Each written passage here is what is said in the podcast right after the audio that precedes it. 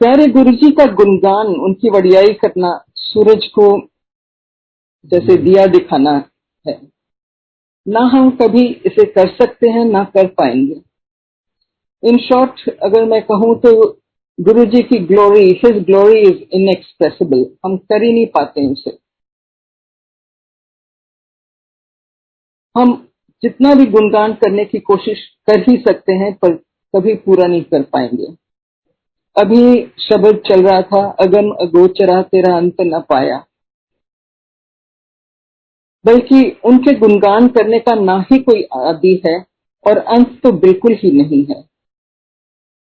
मैं मेरे और मेरे परिवार की जर्नी के बारे में अगर सोचूं तो हमें गुरु जी की इतनी ब्लेसिंग्स मिली है कि मुझे लगता है कि मैं सबकी, सभी ब्लेसिंग शायद आज के आज के दिन में शायद कवर ही ना कर पाऊँ। बल्कि हर एक दिन एक ब्लेसिंग है हमारे लिए, इस परिवार के लिए। कोशिश मेरी पूरी रहेगी, जितना मैं आप लोगों की संगत के साथ शेयर कर सकूँ।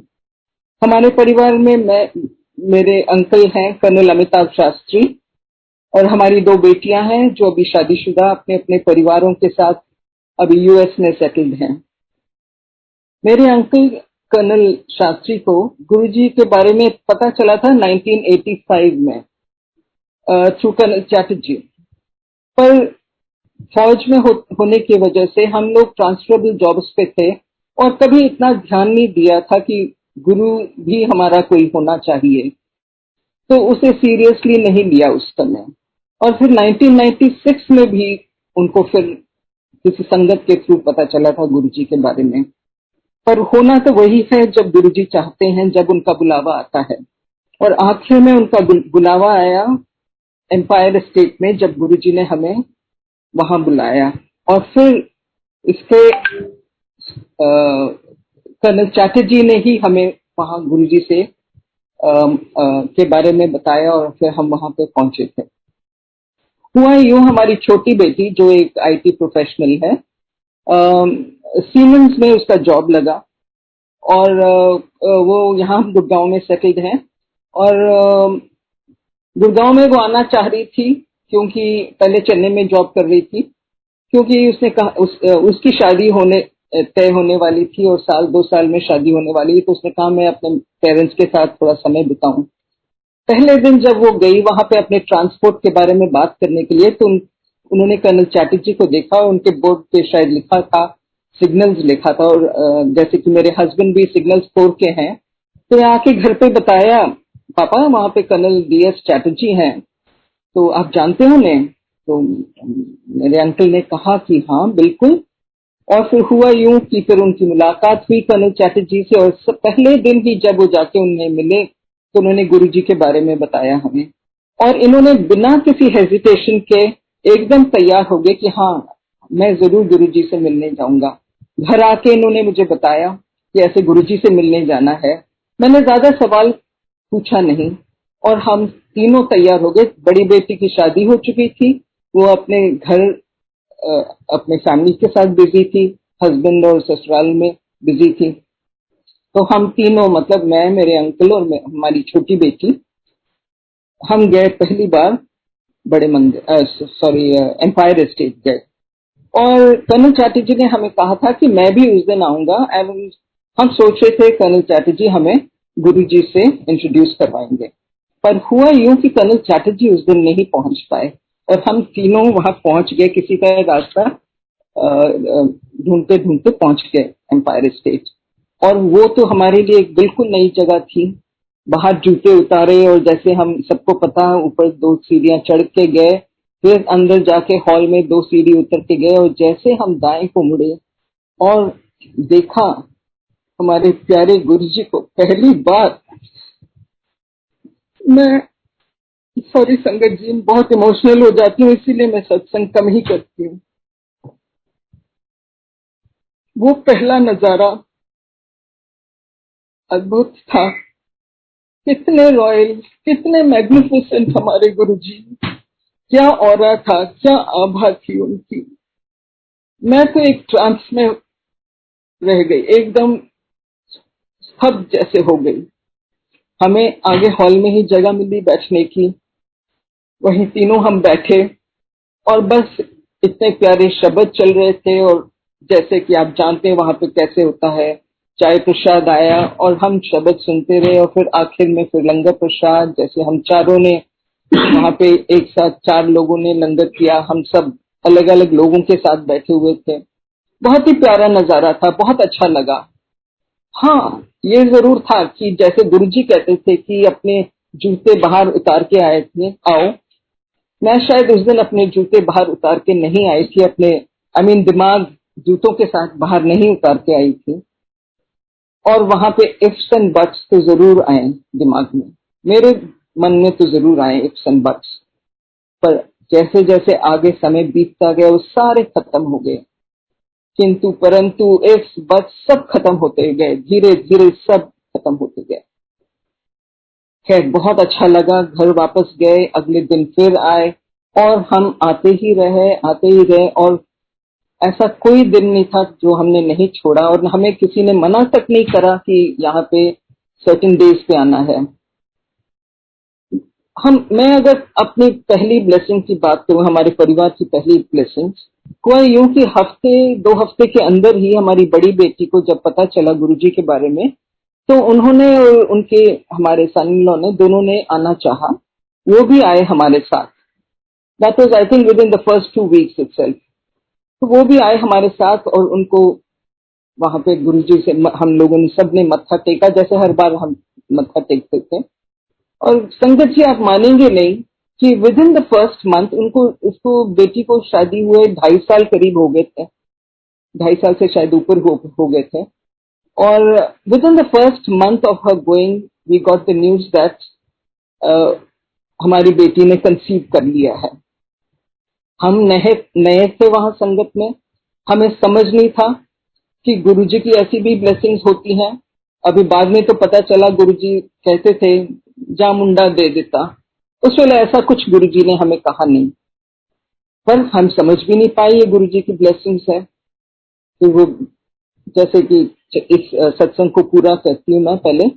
फिर वो फाइनली जब बच्चा पैदा हुआ वो बेटा ही था। और जब वो चालीस दिन का हुआ आ, हम सब गए गुरु जी के पास। बच्चे को लेके चालीस दिन के बच्चे को लेके हम गुरु जी के पास गए।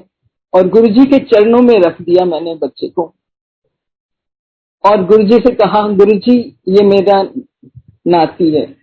गुरु जी कहते नाती, तू कितों यदि नानी लगती है? तू तो नानी लगती नहीं है। गुरु जी ने कहा तो बहुत हंसे फिर। बहुत अच्छा लगा। ब्लेसिंग्स दी उन्होंने गुरु जी ने बच्चे को। हाँ मैं ये बताना भूल गई कि पहले दिन जब हम गुरु जी के पास पहुँचे थे, और जब हम आज्ञा लेने गए गुरु जी के पास। तो मैं जब मत, उनका उनके चरण छुए तो गुरु जी ने मुझे बुलाया और पूछा कितों आई है जिसका गुरु जी जानी जाने सब जानते हैं तो पूछते थे सबसे। कितों आई है? की ना है तेरा? की करदा है तेरा आदमी? तो मैंने गुरु जी को बताया गुरु जी आर्मी में थे अभी प्रीमेचर रिटायरमेंट ले रही ले लिए और जॉब करते रहे हैं बाहर।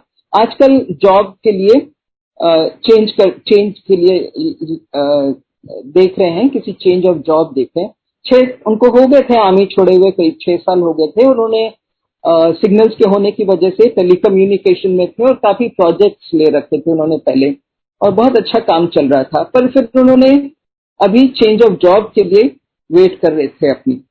तो जैसे मैंने आगे गुरुजी को बताना चाहा उनके जॉब के बारे में, गुरुजी ने आगे से हाथ कर दिया शायद वो मैंने मुझे कहना चाह रहे थे कुछ बताने की ज़रूरत नहीं मुझे सब पता है। खैर हम घर आए उस दिन और फिर आ, उसके दो तीन दिन के बाद फिर उन्होंने अंकल मेरे अंकल से भी बात करी और पूछा और कहा टेलीकॉम वाले से खाली नहीं बैठ गए। ऐसा क्या तो एक हिंट ही था कि शायद बहुत जल्दी तुम्हारा नेक्स्ट जॉब लगने वाला है। और वही हुआ गुरुजी कुछ ही महीनों में शायद जॉब लग गया तो इन्होंने दिल्ली जाना शुरू कर दिया।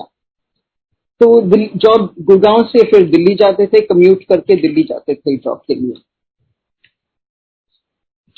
इस बीच में ये एक और सत्संग अपनी छोटी बेटी का करना चाहती हूँ। हमारी जो छोटी बेटी थी, जो सीमेंस में थी, उसे कुछ महीनों से एक मेडिकल प्रॉब्लम थी। हम गुरुजी के पास किसी प्रॉब्लम की वजह से नहीं आए थे, ना तो हमें पता था कि गुरुजी ऐसे मेडिकल कंडीशंस भी सॉल्व करते हैं फाइनेंशियल कंडीशंस भी सॉल्व करते हैं। हम तो बस एक अपना गुरु समझ के पहुँच गए थे, हम गुरु जी से मिलने पहुँच गए थे। पर बहुत अच्छा लगता था तो हम आते रहे वहाँ पे। तो उन, उसकी एक मेडिकल प्रॉब्लम थी, जिसकी वजह से उसकी एक आँख का आईलिड जो ऊपर की जो आईलिड है, वो ड्रूप कर जाती थी, नीचे लटक जाती थी एक आँख में। और वो एक यंग गर्ल अर्ली ट्वेंटीज में थी अपनी। और बहुत ही एम्बेरसिंग था उसके लिए। तो उसका न, उसके, उसकी एक वो नर्व कंडीशन थी, जैसे उसको उसको मेडिकल नेम है माइस्थीनिया ग्रेविस उसका माइस्थीनिया ग्रेविस उसे कहा जाता है। और बहुत एम्बेरसिंग था, दवाई ले रही थी डॉक्टर्स ने प्रिस्क्राइब करा था उसे, और हर छह आठ घंटे में उसे अपनी दवाई खानी पड़ती थी, जिससे थोड़ा सा ठीक हो जाता था। और चार पाँच घंटे के बाद फिर वो आईलेट ड्रूप करने लग जाता था। और उसके लिए बहुत एम्बेरसिंग होता था। तो वो अपने जेब में हर समय एक चश्मा लेके जाती थी बिना किसी नंबर के। और जब वो फिर से ड्रूप करने लगती थी, क्योंकि दवाई तो छह आठ घंटे के बाद ही खानी थी तो वो चश्मा पहन लेती थी ताकि किसी को पता ना चले। तो उसका हर छह महीने एक आरएनएस टेस्ट हुआ करता था जिसे रेपिटेटिव नर्व स्टिमुलेशन टेस्ट हुआ करता था।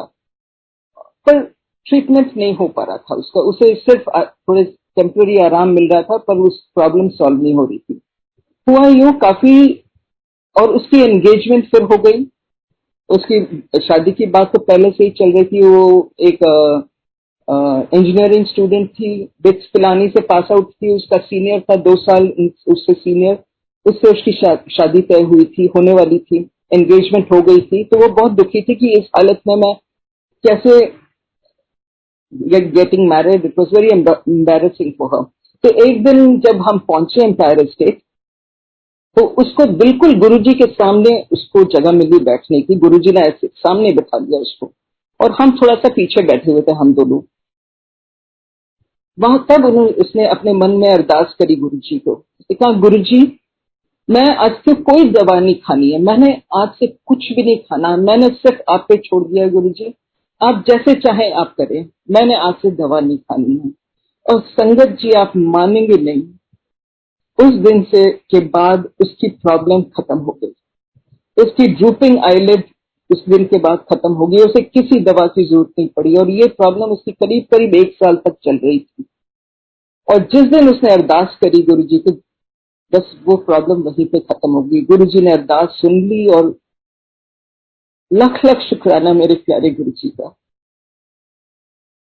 मैं यहाँ पे अपने संगत को ये कहना चाहती हूँ।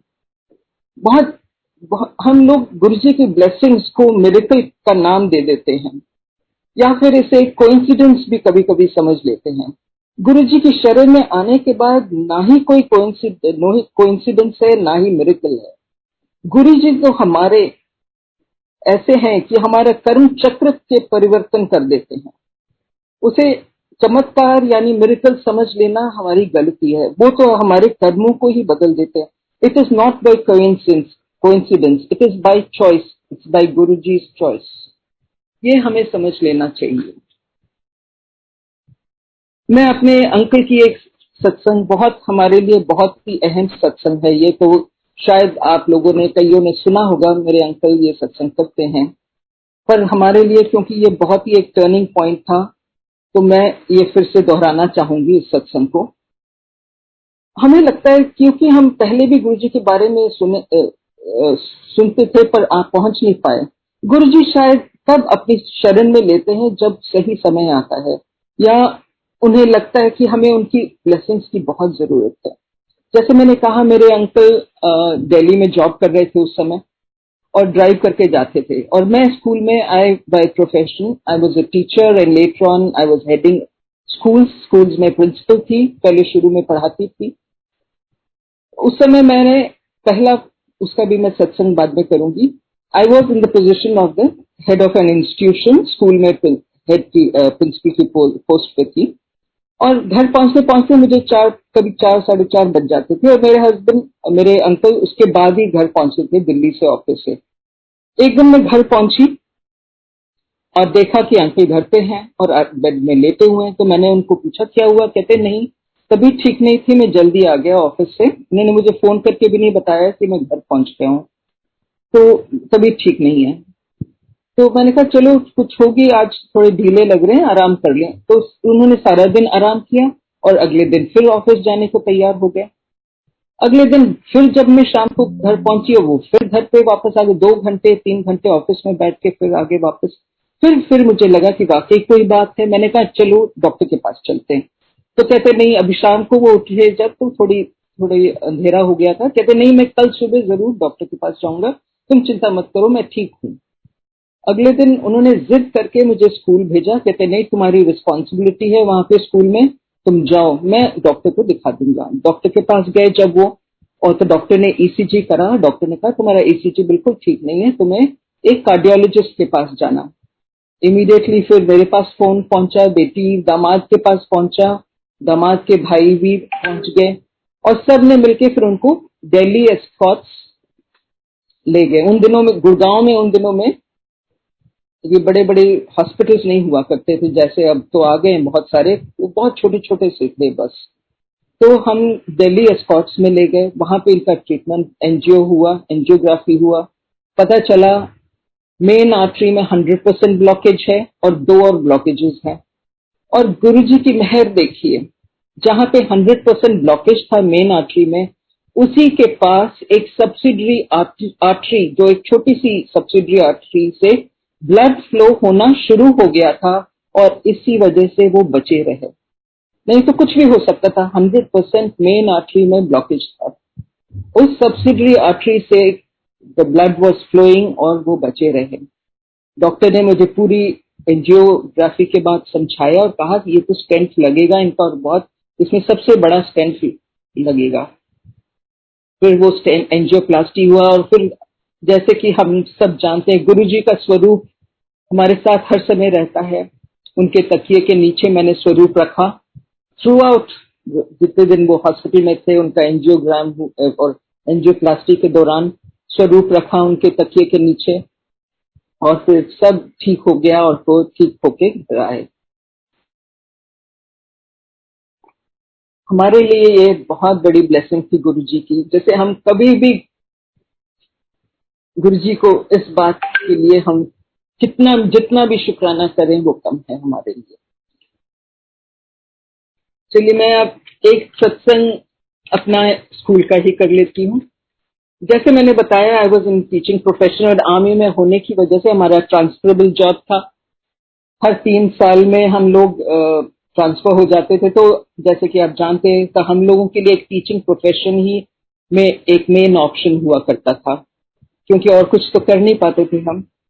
And I was qualified to be a teacher so मैं सीनियर बच्चों को मैथ्स पढ़ाती थी सीनियर क्लासेस में। और कभी कभी फिजिक्स और केमिस्ट्री भी पढ़ाती थी क्यों ये तीनों मेरे सब्जेक्ट्स थे कॉलेज में। तो मैं फिर जब हम दिल्ली में पोस्टेड थे तो आठ नौ साल में दिल्ली के कॉन्वेंट में पढ़ाती थी मैथ्स सीनियर क्लासेस को पढ़ाती थी। इस बीच जब मैं दिल्ली में पढ़ाती थी, हम दिल्ली से गुड़गांव शिफ्ट हो गए थे। और मेरे लिए गुड़गांव से रोज दिल्ली जाना थोड़ा सा अटपटा लगा कि बहुत ज़्यादा स्ट्रेन पड़ रहा था। तो मैंने सोचा, हालाँकि नौ साल हो गए थे मेरे स्कूल में परमानेंट जॉब था मैंने, फिर भी हिम्मत करके मैंने सोचा, नहीं, अब मैं गुड़गांव में ही जॉब करूँगी। और मैंने सोचा, चलो, मैं एक छोटा सा ब्रेक ले लेती हूँ, एक सबैटिकल जिसे कहते हैं, वो ले लेती हूँ। और फिर मैं गुड़गांव में अपना, अपने जॉब के लिए अप्लाई करूँगी। और उन दिनों में हम गुरुजी के पास आना शुरू कर चुके थे। गुरुजी की ब्लेसिंग देखिए, यहाँ भी मेरे साथ रही है। कुछ महीने मैंने आराम भी किया और फिर एप्लीकेशन वो न्यूज़पेपर्स देखना शुरू कर दिया एडवर्टिजमेंट्स और फिर एक स्कूल में मैंने देखा कि उनको एक फिजिक्स टीचर की ज़रूरत थी। तो मैंने सोचा हाँ फिजिक्स तो मैं पढ़ा ही लेती हूँ। हालाँकि मैं बहुत साल मैथ्स पढ़ाती रही पर फिजिक्स केमिस्ट्री भी पढ़ा लेती थी। तो मैंने वहाँ एप्लीकेशन डाली मुझे बुला, बुलावा आया इंटरव्यू के लिए। इंटरव्यू के लिए जब मैं पहुँची वहाँ पे तो उन्होंने जो भी जैसे इंटरव्यू लेना था लिया मेरा और फिर एंड में कहते हैं मुझे आपके एक वैकेंसी यहाँ पे है प्रिंसिपल के पोस्ट की वैकेंसी है। We would like to offer you the principal's post here मैं तो बस हक्की बक्की रह गई। मैंने कहा कहा? मैंने तो सोचा ही नहीं था। मैं तो हर समय अपना टीचिंग प्रोफेशन पे फोकस कर रही थी और सोचा नहीं था कि एडमिनिस्ट्रेटिव साइड में भी मुझे अपना ट्राई करना चाहिए। और देखिए गुरु जी की मेहर, वो खुद मेरी झोली में आके गिरी, मेरी ये जॉब खैर, मेरे लिए तो बहुत ही एक वो अच्छा मौका था तो मना करने का तो सवाल ही नहीं था। तो मैंने फिर वो पोजीशन ली प्रिंसिपल्स पोजीशन और वहाँ पे जॉब कर दी।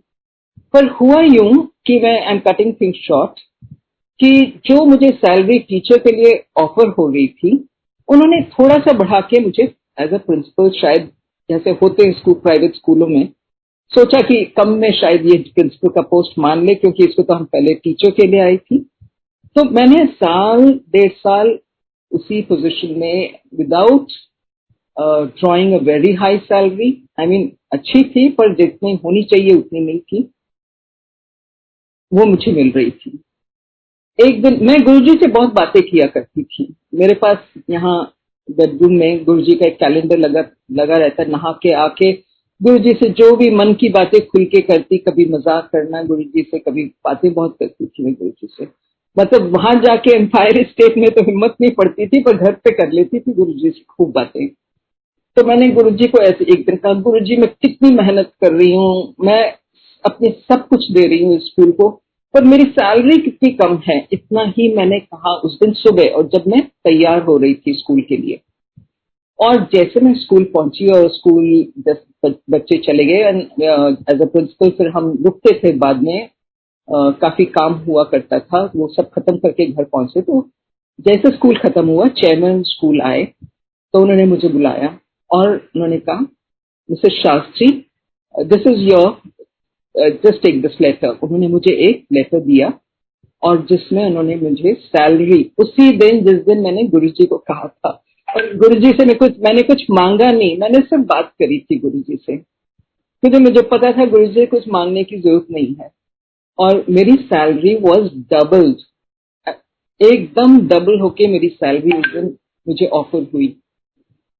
कितना शुक्राना करें हमारे गुरु जी का। मतलब वो मन की बात ऐसे सुन लेते हैं बस, कुछ कहिए मत। यहाँ छोटी सी और एक छोटी सी मन की बात वाली मैं करना चाहूँ, स्कूल से ही रिलेटेड है। मैंने स्कूल में पाँच साल प्रिंसिपल की पोस्ट में जॉब करने के बाद और और भी बढ़िया स्कूल में मैंने फिर अप्लाई करके I wanted to grow further तो उस किसी दूसरे स्कूल में, गुड़गांव में ही मैंने अप्लाई करा और I got another job after five years and वहाँ पे हुआ यूँ कि तब तक हमारी छोटी बेटी की शादी हो गई थी और वो यूएस चली गई थी। उसकी शादी son in law was already in US and she move to US तो मैं, हम यूएस गए थे दिसंबर हॉलीडेज थे। थोड़ा सा एक्सटेंड करके हम मैं और मेरे अंकल मिलने गए थे अपनी बेटी और दामाद से। और वहाँ जाके जनवरी खत्म हो गया और मुझे जब लौटी मैं वहाँ से, ज़्यादा लंबी छुट्टी तो मिलती नहीं है प्रिंसिपल की पोजीशन में तो जो भी छुट्टी मिली लौटी जनवरी, वो मेरे मन में आया कि इस साल का, मंदिर का हर साल कैलेंडर मुझे ज़रूर कोशिश करती थी कि मिल जाए। मैंने सोचा कि कैलेंडर इस साल का पता नहीं मिलेगा कि नहीं, जनवरी खत्म हो रहा है। आप मानेंगे नहीं संगत जी, मैं स्कूल फ़र्स्ट डे जब मैं गई और अपने ऑफ़िस में गई तो मेरे स्टाफ में से एक लेडी आती है, ऑफ़िस स्टाफ से, और आके मुझे एक रोल करा हुआ कैलेंडर पकड़ाती है और कहती, ma'am this is for you somebody came in your absence आपके पीछे जब आप गए हुए थे, किसी ने आके ये आपके लिए छोड़ दिया था। और मैंने खोल के देखा तो बड़े मंदिर का कैलेंडर था। और कौन आए वहाँ पे कैलेंडर देने पता नहीं। मैंने पूछा, कौन आया था? तो उन्होंने कहा, हमें पता नहीं कौन है, नाम नहीं बताया उन्होंने। मेरे लिए गुरु जी के बड़े मंदिर का कैलेंडर वहाँ कोई छोड़ गया और कौन छोड़ सकता था?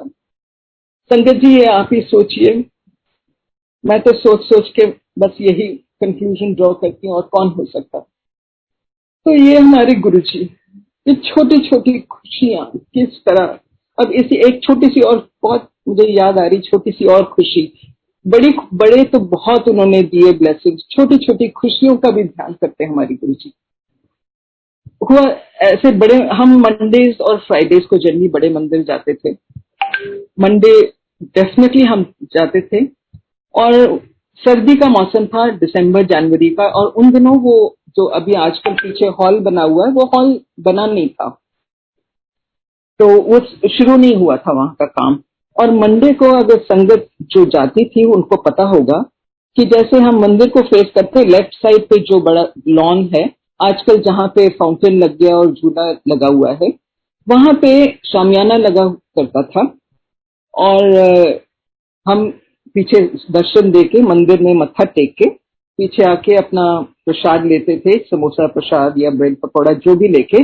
आगे फिर हम लॉन में आते थे और आ, सेवादार ट्रे में चाय प्रसाद लेके खड़े होते थे। और हम अपना अपना ग्लास लेके जाके या तो नीचे बैठ जाते थे या फिर कुर्सियाँ लगी होती थी सीनियर सिटीजन हमने वैसे ही किया। बहुत ठंड थी उस दिन संगत जी। मैंने अपना हम दोनों ने मैं और मेरे अंकल ने प्रसाद लिया चाय प्रसाद ली। और जाके लॉन के हमें जगह मिली एंड में जाके, बिल्कुल एंड में जाके बैठने की जगह मिली। और जैसे मैंने प्रसाद खाया और चाय प्रसाद पिया, अब मानेंगे नहीं संगति में कभी प्रसाद को कभी नहीं बोलती हूँ, ना सोचती हूँ, पर उस दिन मेरे मन में आया हाय कितनी ठंड है, चाय तो ठंडी है, ऐसे मेरे मन में आया ना, मैंने अपने अंकल से भी नहीं कहा ये बात। और संगति आप मानेंगे नहीं, दो मिनट के बाद एक सेवादार जहाँ शुरू में चाय सर्व करती वहाँ से एंड तक लॉन के एंड तक ट्रे में एक गरम गरम ग्लास की चाय, सिर्फ़ एक ग्लास था उसमें। मेरे सीधे मेरे पास आए और उन्होंने कहा, आंटी, ये आपके लिए। और मैं तो बस सुन के, लेके हैरान रह गई कि गुरु जी मेरे छोटी छोटी बातें, ये सारी छोटी बातें कैसे समझ लेते, कैसे सुन लेते दिल की बातें? मैंने शब्द भी नहीं निकाले थे मुँह से, मन में सोचा था। ये है हमारे गुरु जी तो ये छोटी खुशियाँ मुझे बांटना बहुत अच्छा लगता है। इसी तरह अंकल को उनका जन्मदिन था उस दिन फिर मंडे था। कोइंसिडेंटली हमारे पता नहीं जितने भी बर्थडेज एनिवर्सरीज आती थी, वो मंडे को ही हो जाती थी और हम मंदिर चले जाते थे और ब्लेसिंग्स लेके आ जाते थे। इतने खुश होते थे। उस दिन भी मंडे का दिन था। अंकल ने जब प्रसाद लिया, उनका फेवरेट समोसा प्रसाद और जो सेवादार अंकल थे, उन्होंने उनके उसमें प्रसाद में दो समोसे दे दिए। तो मेरे अंकल ने कहा, अरे अंकल, दो समोसे आ गए। तो कहा, कोई बात नहीं, ले लो ले लो। तो देखिए कैसे गुरु जी ने जन्मदिन पे डबल प्रसाद दे दिया। ये छोटी छोटी खुशियाँ गुरु जी कैसे देते थे हमें? अब अब मैं अपनी बड़ी बेटी की एक बहुत बड़ी सत्संग है, मैं करना चाहूँगी। बड़ी बेटी एम बी ए करा हुआ था उसने and she was working in very good high position में मार्केटिंग में याहू के साथ उस समय जॉब करती थी, और उनके हस्बैंड अपना पर्सनल अपनी प्राइवेट कंपनी उन्होंने स्टार्ट करी थी एक। And she was working with Yahoo पर हमारे सन इन लॉ को बहुत मन था कि इंडिया छोड़ के यूएस में सेटल होना है। और मेरी बेटी शायद हेजिटेंट थी इस बात को लेके क्योंकि उसका बहुत अच्छा पोजीशन था जॉब बहुत बढ़िया जॉब लगा हुआ था। तो वो शायद तैयार नहीं थे उस समय। पर दोनों ने फिर फैसला किया, ठीक है, हम कोशिश करेंगे। उन्होंने किसी को नहीं बताया, बस अपना प्लान करते रहे और आप मानेंगे नहीं, गुरु संगत जी, कुछ ना होते हुए, हमारी छोटी बेटी तो थी यूएस में, और हमारे दामाद दोनों आईटी प्रोफेशनल्स हैं। और उनको बिज़नेस से कुछ लेना देना नहीं। उनका कोई सब हमारी बड़ी बेटी जो सोच रही थी यूएस जाने के लिए उनका कोई सपोर्ट सिस्टम नहीं था वहाँ। कि कोई उनको सपोर्ट करे कोई उनको गाइड करे। उन्होंने सिर्फ़ ये किया कि एक इमिग्रेशन लॉयर यूएस में एक इमिग्रेशन लॉयर वो भी उन्होंने गूगल करके देखा किसके रिव्यूज़ अच्छे हैं किसके बारे में आ, अच्छा अच्छा कहा जा रहा है। उसी के बेसिस पे एक इमिग्रेशन लॉयर को हायर कर लिया। That is all they did उसके बाद आप मानेंगे नहीं संगत जी उन्होंने टूरिस्ट वीज़ा पे जाने का फैसला किया। सारा उन्होंने अपनी प्रॉपर्टी बेची सारा सामान बेच दिया कुछ बांट दिया कुछ बेच दिया और पूरे पैक करके बैग्स उन्होंने कुछ बैग्स तो वो कुरियर कर भेज दिए थे। By sea they had sent और कुछ बैग्स अपने साथ लेके, दो बच्चे, उनके छोटा बेटा भी हो चुका था, तब मैंने बोला था, बड़ा बेटा तो गुरुजी के ब्लेसिंग्स पहला बेटा, उसके बाद बड़ा बेटा शायद आठ साल का था, छोटा बेटा एक साल का था। दोनों बच्चों के साथ इमेजिन कीजिए, संगत जी, दोनों यूएस के लिए रवाना हो गए और वो भी एक टूरिस्ट वीज़ा पे। बी वन बी टू जो टूरिस्ट वीज़ा होता है, और जिसकी वैलिडिटी होती छह महीने, यानी कि छह महीने के बाद आपको वापस आना ही आना है। वहाँ जाके उन्होंने अपने इमिग्रेशन लॉयर से मिले, और आप मानेंगे नहीं संगत जी, पाँच महीने के अंदर उनको, उनका एल वन वीज़ा जो वर्क वीज़ा है, मिल गया। जो बहुत ही अचरज की बात है कि पाँच महीने में किसी को वर्क वीज़ा जाके अपनी कंपनी एस्टेब्लिश करना, उसे पूरा उनके पेपर्स पुटअप करना और क्या क्या बहुत कुछ इलेबोरेट प्रोसेस होता है। और उनको वर्क वीज़ा मिल गया वहाँ पे। और आप मानेंगे नहीं, चार साल के अंदर उनको ग्रीन कार्ड भी मिल गया। और अब वो, हालाँकि उनकी स्ट्रगल बहुत रही है वहाँ पे इट वॉज़ नॉट ईजी बहुत अपहिल टास्क था उनके लिए। बहुत मेहनत करनी पड़ी, काफ़ी नुकसान भी उठाना पड़ा फाइनेंशियल नुकसान। पर चार साल में उनको ग्रीन कार्ड मिल गया और आज गुरु संगत जी, वो इतना वेल सेटल्ड है बिज़नेस अच्छा चल रहा है स्टेजिंग स्टेजिंग का बिज़नेस करते हैं, वो एक एक नया कॉन्सेप्ट होगा इंडिया में, पर वहाँ तो सब जानते हैं स्टेजिंग कॉन्सेप्ट वो करते हैं, वो दोनों मिलके, मेरी बेटी ने भी अपना जॉब वहाँ पे नहीं किया और दोनों हस्बैंड वाइफ मिलके कंपनी चला रहे हैं। आज बहुत कुछ है, अपना स्टाफ है, अपना सब कुछ है। तो ये हमारे गुरुजी की ब्लेसिंग्स के बिना, गुरुजी की मेहर के बिना ये कभी हो ही नहीं सकता। उनका बड़ा सा वेयर हाउस है और बहुत कुछ है वहाँ पे। अब चार within a few years बहुत अच्छी तरह सेटल हो गए वहाँ पे। संगत जी, मैं ये ज़रूर कहना, बताना चाहूँगी कैसे गुरु जी हम सबको न्यू लाइफ देते हैं। नया जन्म देते हैं। इसी तरह हम दोनों के साथ ऐसा बहुत कुछ, ऐसा कुछ हुआ है। दो एक्सीडेंट्स हुए, काफ़ी मेजर एक्सीडेंट एक तो होते हुए बच गया, बहुत ही मेजर एक्सीडेंट होना था और मेरा अपना एक्सीडेंट हुआ था। मैं स्कूल जा रही थी ड्राइव करके और स्कूल पहुँचने से पहले स्कूल के आई मीन कॉलोनी के अंदर जाके स्कूल हुआ करता था। उससे पहले एक सर्विस लेन आता सुबह का टाइम था, साढ़े सात बजे का। और मैं ड्राइव करके जा रही थी सर्विस लेन एकदम मुझे खाली दिखी तो मैं ड्राइव थ्रू करके कॉलोनी गेट के अंदर एंटर कर रही थी। आप पता नहीं कहाँ से एक इनोवा टैक्सी फुल स्पीड में आके उसने आके मुझे मारा। और मेरी गाड़ी पूरी राउंड अबाउट टर्न करके, पूरी 360 डिग्री टर्न करके जाके एक डिवाइडर के साथ, जो साइड में डिवाइडर था सर्विस लेन में, वहाँ जाके इतनी ज़ोर से लगी कि बस इतना ज़ोर का झटका लगा। उस एक्सीडेंट गाड़ी के तो बुरा हाल हो गया था गाड़ी का। कोई भी गाड़ी को देख के कह नहीं सकता कि कोई बचा होगा वहाँ पे। पर आप मानेंगे नहीं गुरुजी, मुझे कुछ नहीं हुआ। थोड़ा सा शायद स्टीयरिंग हालाँकि वो एयरबैग्स खुले नहीं, पता नहीं क्यों नहीं खुले। एयरबैग्स खुल जाने चाहिए थे, पर खुले नहीं उस दिन। हो सकता है जिस डायरेक्शन में टक्कर हुई थी उससे इम्पैक्ट एयरबैग्स पे नहीं आया, समझ नहीं आया, क्यों नहीं खुले? थोड़ा सा स्टीयरिंग मेरे शायद चेस्ट पे शायद लगा होगा, उससे ज़्यादा कुछ नहीं, ना कोई खरोच, ना कुछ। और स्कूल का स्टाफ वहीं से गुजर रहा था, कोई उन्होंने फटाफट उतारा, मुझे पासी हॉस्पिटल था, वहाँ पे ले गए, और सारा मेरा चेकअप हुआ, और आई वॉज़ परफेक्टली फाइन वो गाड़ी जो हमारी वर्कशॉप पे पता नहीं छह महीने रही है कितने चार पाँच छह महीने रही है अब इस समय मुझे याद नहीं आ रहा बट बहुत लंबे अरसे के लिए वो गाड़ी मेरी हमारी क्योंकि इतना बुरी इतनी बुरी हालत में थी वो गाड़ी। तो गुरु जी की मेहर एक नया जन्म मिला उस दिन। इसी तरह मेरे मेरे अंकल और मैं हम राज, राजस्थान के शहर के लिए निकले थे काफ़ी शहर कर, कवर करना चाह रहे थे। और हम पहुँचे हुए थे उदयपुर। और सुबह सुबह निकले उदयपुर से हम आफ्टर सीइंग उदयपुर, हम निकल रहे थे और मेरे अंकल ड्राइव कर रहे थे, मैं साथ में बैठी हुई थी। और एक अपहिल सा आया जो रोड ऊपर को जा रहा था। और लेफ़्ट एक ट्रक था हमारे सामने, जो पास नहीं दे रहा था।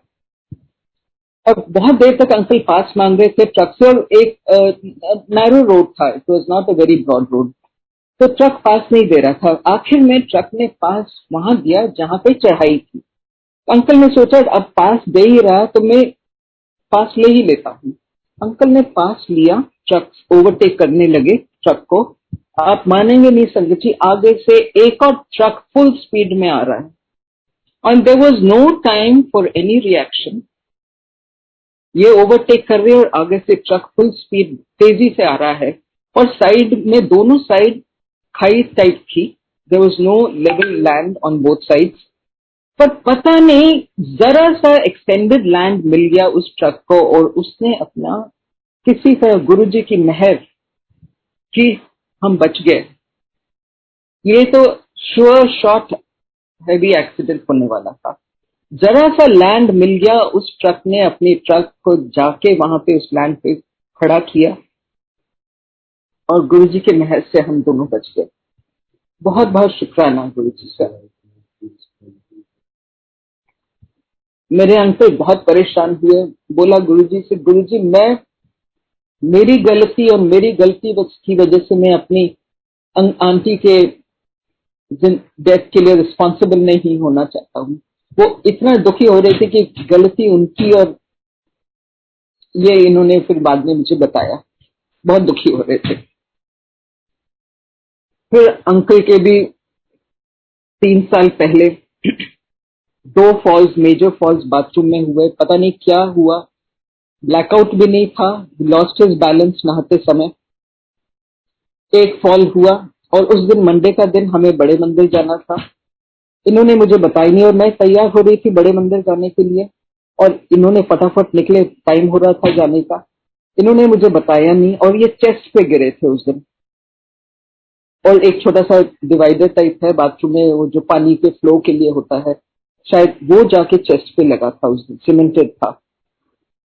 तो आ, बड़े मंदिर जाना था तो मैं ड्राइव कर रही थी। मैं करती हूँ जनरली मैं कई बार ड्राइव करती हूँ वो बैठते हैं। हम बारी बारी तो मैं ड्राइव कर रही थी वो इन्होंने मुझे बताया नहीं पूरे रास्ते आधे रास्ते हम आ, जा रहे थे पहुँचे तो इन्होंने कहा कि मुझे तकलीफ़ हो रही है।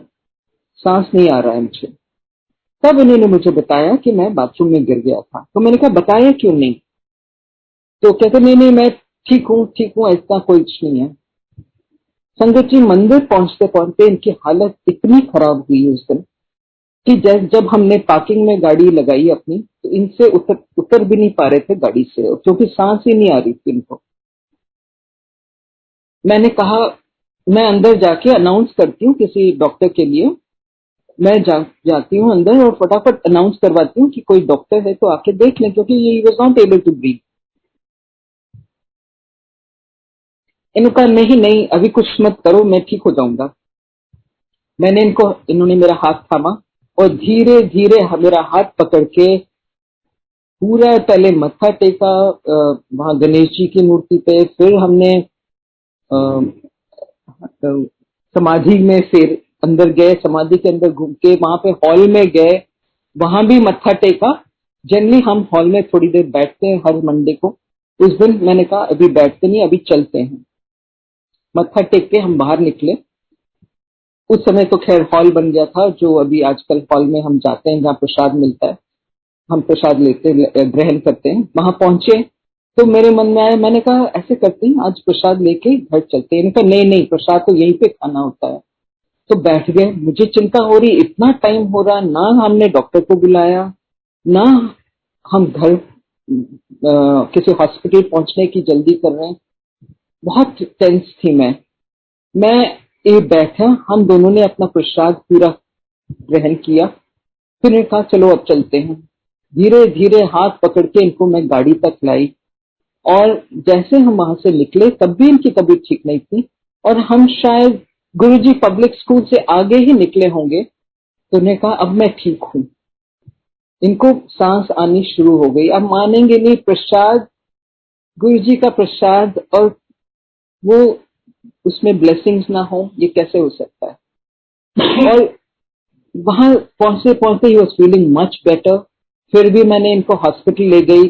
रास्ते में जो हॉस्पिटल पड़ता था वहाँ जाके पूरा इनका ईसीजी हुआ एक्सरे हुआ सब कुछ और निकला एक हेयरलाइन क्रैक, रिब में हेयरलाइन क्रैक निकला। ठीक है, आराम किया कुछ महीनों और ठीक हो गए उसके बाद। एक दूसरा फॉल हुआ इनके साथ within the four five months चार, पाँच महीने में। फिर बाथरूम में फॉल पता नहीं क्यों, शायद कर्म कटवा रहे हैं गुरु जी हमारे कर्म कटवा रहे थे, बस और कुछ नहीं है। और इनको, उसके बाद ये कह रहे, मैं तो ठीक हूँ, बिल्कुल ठीक हूँ। शाम को ये मार्केट चले गए। फ़ोन में कुछ खराबी थी फ़ोन दिखाना था। मार्केट चले गए और वहाँ इनको ब्लैकआउट हो गया। बाहर से एक्सटर्नली ये बिल्कुल ठीक लग रहे थे। असल में हुआ क्या था, ये बैक पे गिरे थे और इंटरनल ब्लीडिंग शुरू हो गई थी अंदर। वहाँ वहाँ जा, और इनका BP had started dropping tremendously market गए पास में ही, घर के पास एक मार्केट है, वहाँ चले गए। कह रहे फ़ोन दिखाना फ़ोन प्रॉब्लम चल रही थी किसी फ़ोन में। फ़ोन दिखा, फ़ोन, वहाँ दुकान पे जहाँ पे फ़ोन दिखा रहे थे, इनको ब्लैकआउट हो गया और ये बेहोश हो गए। बेहोश होके लोगों ने इनको उठा के पास की एक क्लिनिक में ले गए वहाँ पे। और बीपी चेक किया और वहाँ पे BP was very low doctor ने बोला बीपी बिल्कुल बहुत लो है। You have to show yourself to some go to hospital and check घर में आके फिर से बीपी चेक किया। संगत जी, इनका बीपी था एटी थर्टी एटी थर्टी अभी फिर हमने पूरा चेकअप करवाया। इनकी इतनी इंटरनल ब्लीडिंग हुई थी कि खून जम गया था। इनके बैक में, इनके लोअर पोर्शन में, सब जगह खून जम गया। फिर तो खैर हमने सारे टेस्ट करवाए, सारा कुछ। बट उस ग्रेव सिचुएशन से निकल पाए वो जो बीपी एटी थर्टी बीपी कुछ भी हो सकता था उस उस बीपी के साथ। फिर गुरुजी ने फिर बचा लिया। और बस इसी तरह गुरुजी ने हमारे कर्म भी कटवाते रहे। हमें इसीलिए मैं कहती हूँ, गुरुजी की मेहर जो होती है, कभी भी नहीं सोचना चाहिए कि एक बार हम गुरुजी से जुड़ जाएँ तो everything is going to be rosy कुछ हो ही नहीं सकता। होता बहुत कुछ है। हमें हर तरह के सामना करना पड़ता है सिचुएशंस का। पर गुरुजी ऐसे हमें उसमें से पार कर जाते हैं। इतनी स्मूथली हम निकल जाते हैं उसमें से। कि हमें पता ही नहीं चलता है कि कैसे हम निकल गए उस सिचुएशन से। ये है हमारी गुरु जी की मेहर। इतनी ब्लेसिंग्स हमें मिली है अनगिनत ब्लेसिंग्स मिली है। मैं आ, अपनी छोटी बेटी की कुछ सत्संग करना चाहूँगी अभी। आ, हमारी छोटी बेटी जो अभी उसके दो बच्चे हैं एक बेटा एक बेटी और दोनों प्रेगनेंसीज शी अ टाइम पहले प्रेगनेंसी में मतलब उसने प्लान ही करा बच्चा, बहुत देर बाद, शादी के बाद प्लान करा बच्चा। करीब पाँच छह साल के बाद, पाँच साल के बाद प्लान करा अपना फ़र्स्ट चाइल्ड और जब टेस्ट हुए, पता चला placenta was not properly placed इतनी डिटेल्स में मैं नहीं जा रही हूँ अभी। और फिर बच्चे का पोजीशन सही नहीं था प्लेसेंटा सही नहीं था, कुछ ठीक नहीं था। डॉक्टर ने बेड रेस्ट बोल दिया। और गुरु जी की मेहर बेटा हुआ सी सेक्शन से हुआ। वो था उसकी फ़र्स्ट प्रेगनेंसी सेकंड टाइम छह साल बाद मतलब छह साल तक उन्होंने सेकंड बच्चा प्लान नहीं किया। सेकंड बच्चा जब प्लान किया, उसके फ़र्स्ट ट्राइमेस्टर में ही जब टेस्ट हुए यूएस में ही था, दोनों बच्चे यूएस में हुए। शादी के बाद वो यूएस चली गई थी। तो वहाँ पे पता चला, बच्चा is the condition of the child was not normal the features was not normal और डॉक्टर्स ने टर्मिनेट करने के लिए कहा था। एंड बहुत अपसेट हुई मेरी तो गुरु जी को इतना मानते मन में ज़रूर आ जाता गुरु जी क्यों, मेरे साथ क्यों ऐसा? पर वही गुरु जी जानी जान सब जानते हैं, पता क्या सही है, क्या नहीं है। टर्मिनेट करना पड़ा। मैं फिर I had to rush she was very upset because she was not ready to terminate the pregnancy of doctors जिद कर रहे थे कि you should terminate this pregnancy फिर मुझे रश करना पड़ा। मैं गई वहाँ थोड़ा, उसके साथ गई और just give her some support terminate करा प्रेगनेंसी को। और उसके बाद दिसंबर 2016 की शायद बात है she had to terminate her pregnancy और फरवरी 2017 हमारी दोनों बेटियाँ घर में सत्संग करती हैं गुरु जी का, उसने सत्संग रखा था गुरु जी का फरवरी 2017 में, दो महीने बाद। और उन दिनों उसका गायनिक चेकअप के लिए डॉक्टर बुलाया, क्योंकि टर्मिनेट कर था प्रेगनेंसी हर महीने एक checkup the gynae used to do a checkup और गायनी ने कहा, तुम यू आर नॉट ओव्यूलेटिंग अभी तो तुम कंसीव कर ही नहीं पाओगी। पर घर में सत्संग रखा फेब्रवरी में और अप्रैल में शी कंसीव अगेन और जबकि डॉक्टर ने क्लियरली रिपोर्ट दे दी थी कि अभी तुम कंसीव नहीं कर पाओगी। फिर गुरु जी की मेहर।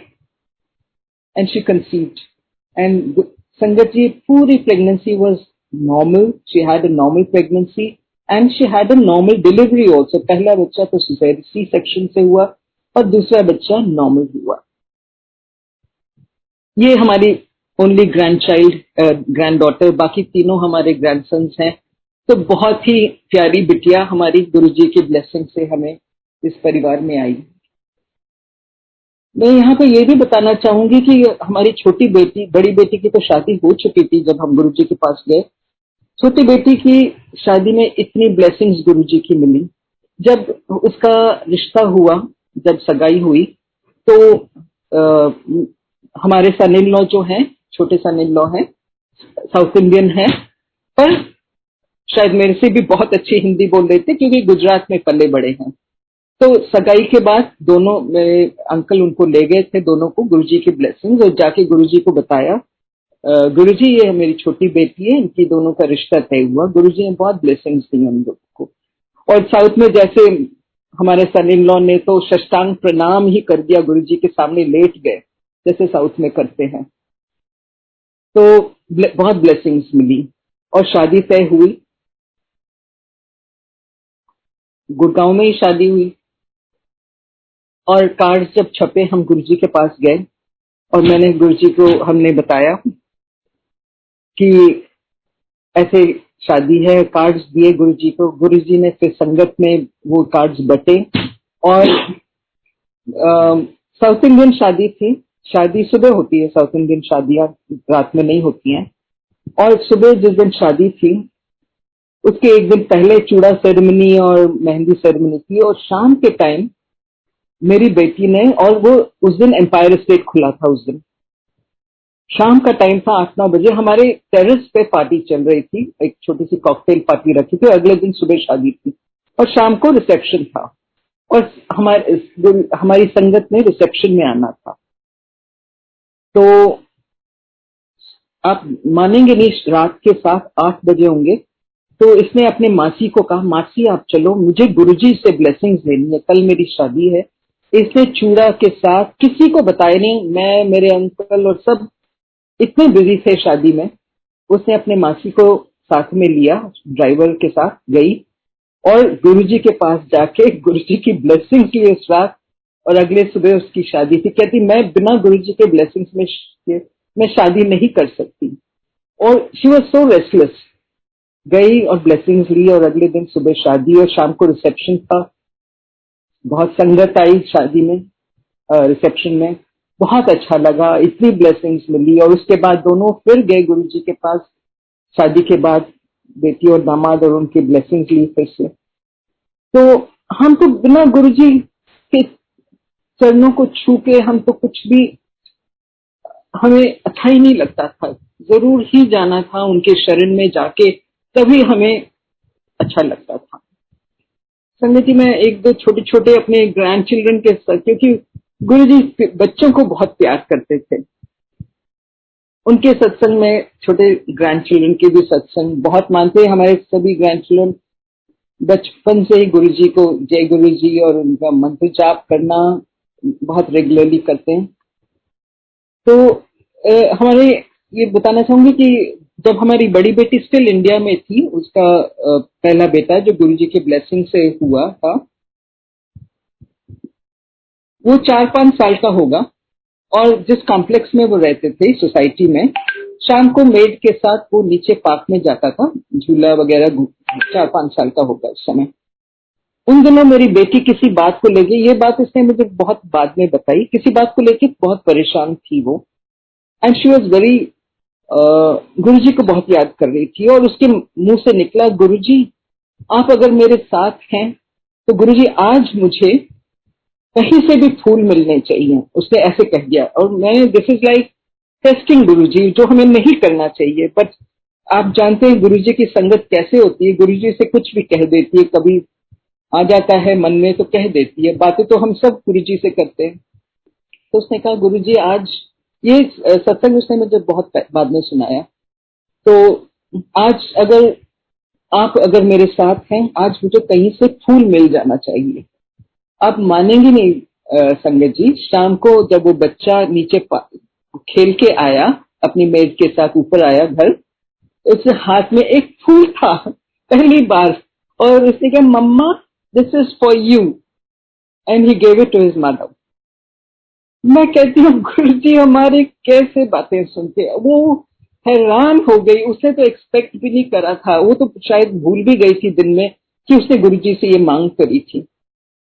और उसने आके वो फूल पकड़ा दिया। और सच, ये हमारे गुरु जी, इतनी छोटी छोटी बातों का ध्यान करते हैं।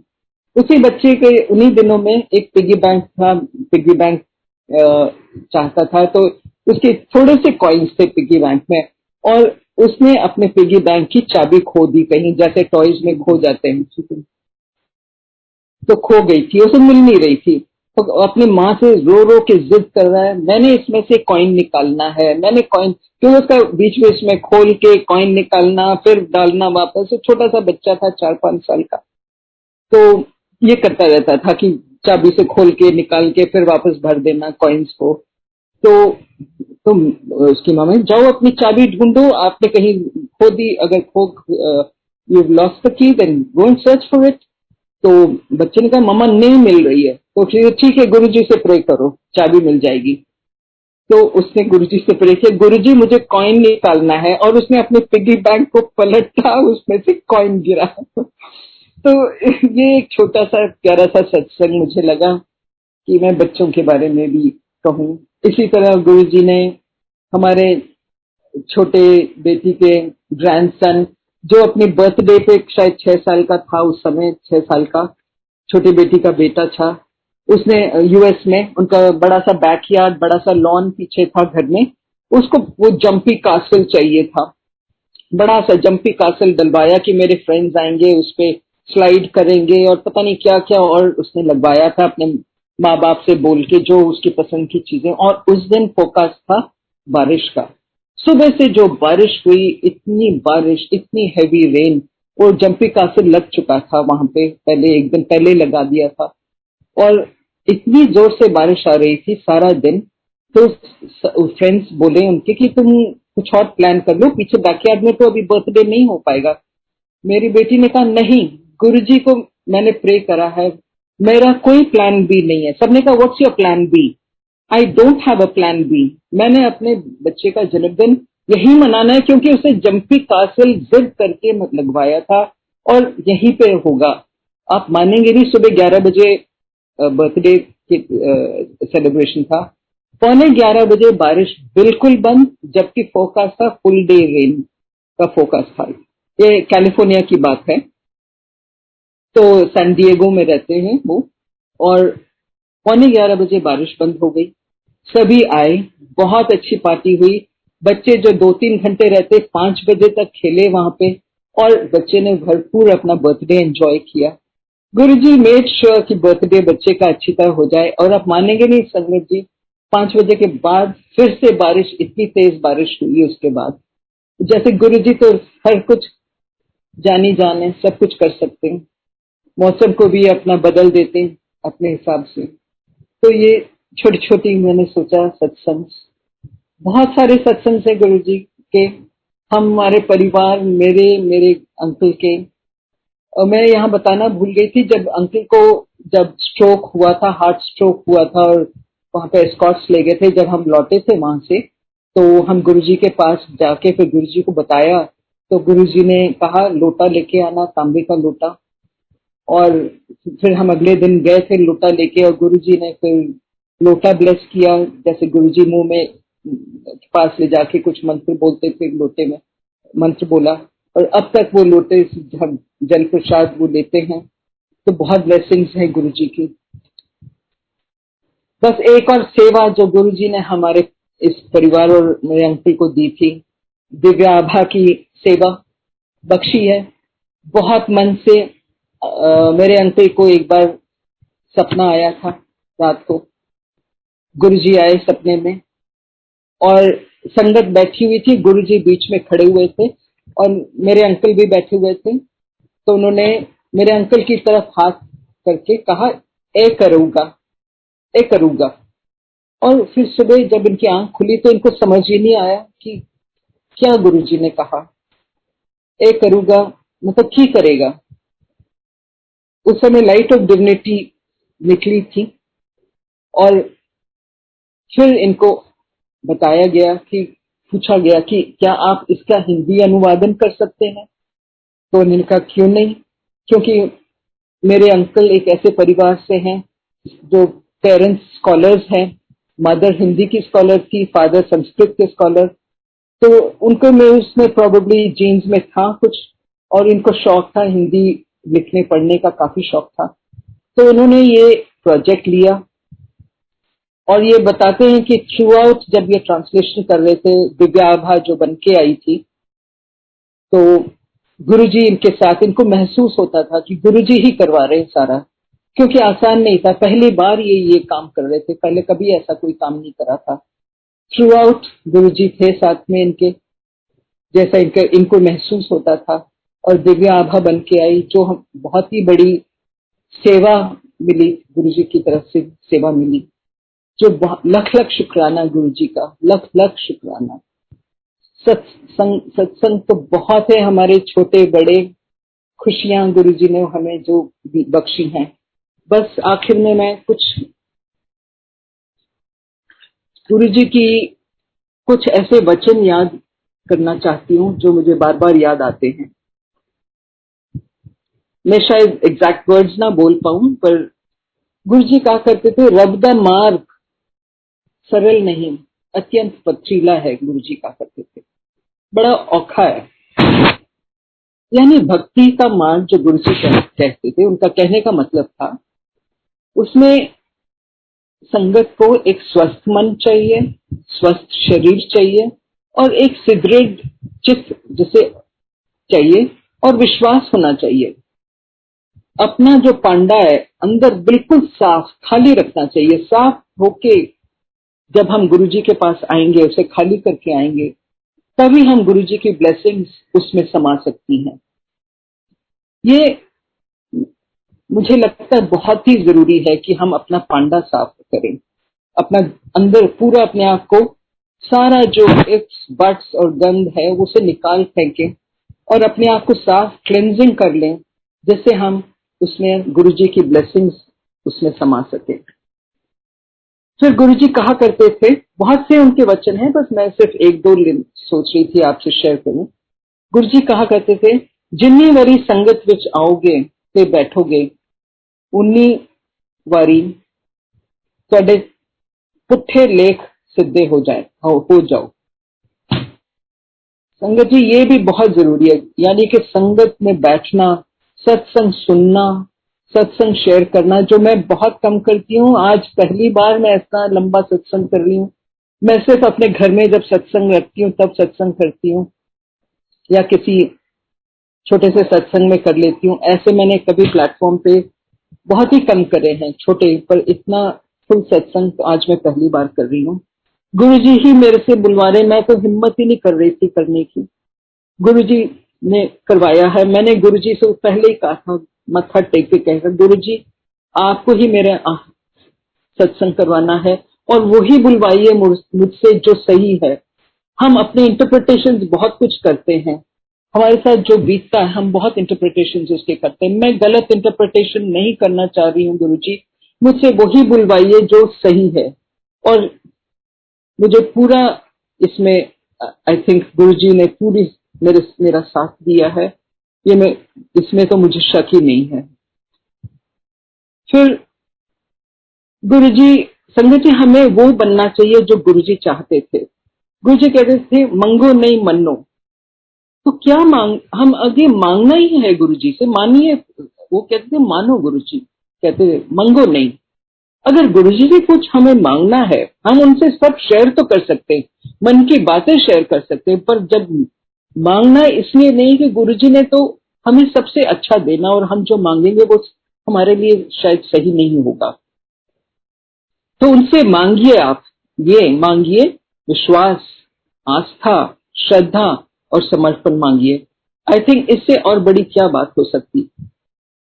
और मैं गुरु ग्रंथ साहब से भी एक लाइन कोट करना चाहूँगी जो गुरु जी को के लिए मैं कोट करना चाहूँगी। जे सौ चंद उगे, सूरज चढ़े हज़ार। ऐसे चानन हुंदिया गुरु बिन घोर अंधार। यानी सौ चंद्रमा और हज़ार सूरज के प्रकाश होते हुए भी हम गुरु के चरणों के आश्रय के बिना बिल्कुल अंधेरा है, अंधेरा ही अंधेरा है। संगत जी टाइम हो गया है तो मैं यहाँ अपनी आवाज़ को विराम देती हूँ।